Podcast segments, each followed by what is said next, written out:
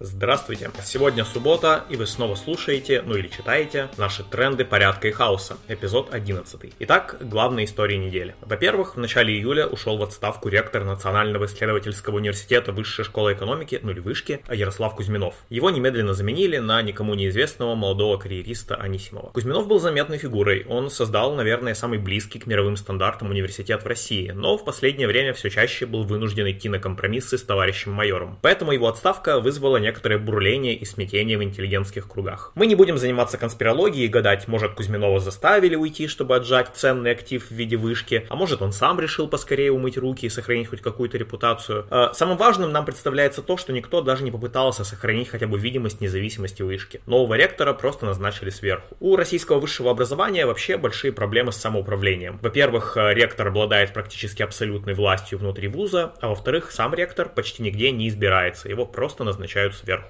В итоге университеты напрямую контролируются Кремлем. Мы выступаем за полную автономию университетов. Это наиболее эффективный способ организации науки и обучения студентов. Сотрудники университета должны сами выбирать своих деканов и ректоров. Мы также считаем, что полиции должно быть запрещено даже заходить на территорию университетов, как это было, например, в Греции до 2019 года. А, во-вторых, 30 июня на сайте российской торговой сети Вкусвилл появилось рекламное объявление с однополой семьей, как пример э, клиентов магазина. Продержалось оно недолго. Уже через 4 дня Вкусвилл его удалил, заменив э, извинениями в лучших кадыровских традициях. Мол, мы тут просто едой торгуем, а не выражаем какие-либо политические или социальные взгляды. Эта история прекрасно подтверждает то, что мы с вами и так уже давно знали. Бизнес прогрессивным не бывает. Корпорации будут занимать любые политические или социальные позиции, которые позволят им повысить прибыли и снизить риски. Точнее, даже не занимать позиции, а просто притворяться, что они это делают. Когда компания Coca-Cola хотела зарабатывать в гитлеровской Германии, она легко мимикрировала под арийскую газировку. Когда вкусвилл хочет зарабатывать гомофобной России, он легко переобувается в воздухе и извиняется за само существование однополых семей. Нет никакого бизнеса, который принесет в общество прогрессивные идеи. Капитализм приносит лишь эффективные способы рубить бабло. Традиционно про репрессии.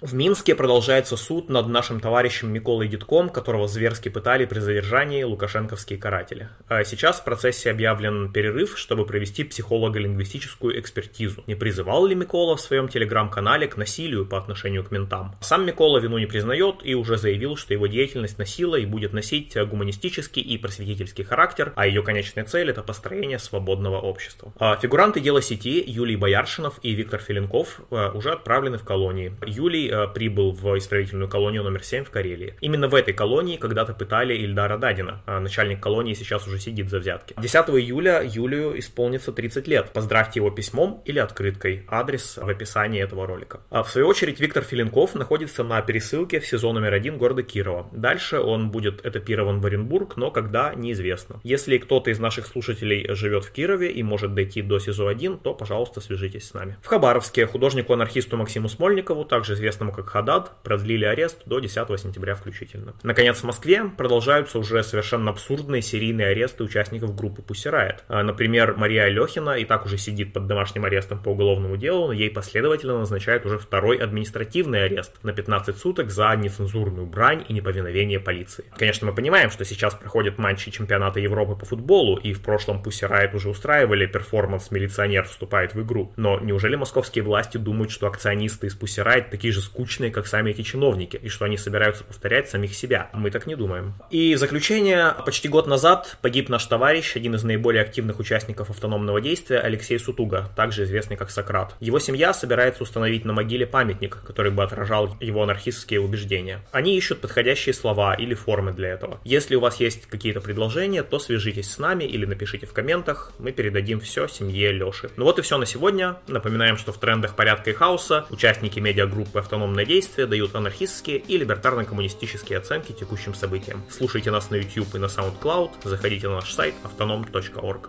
Пока!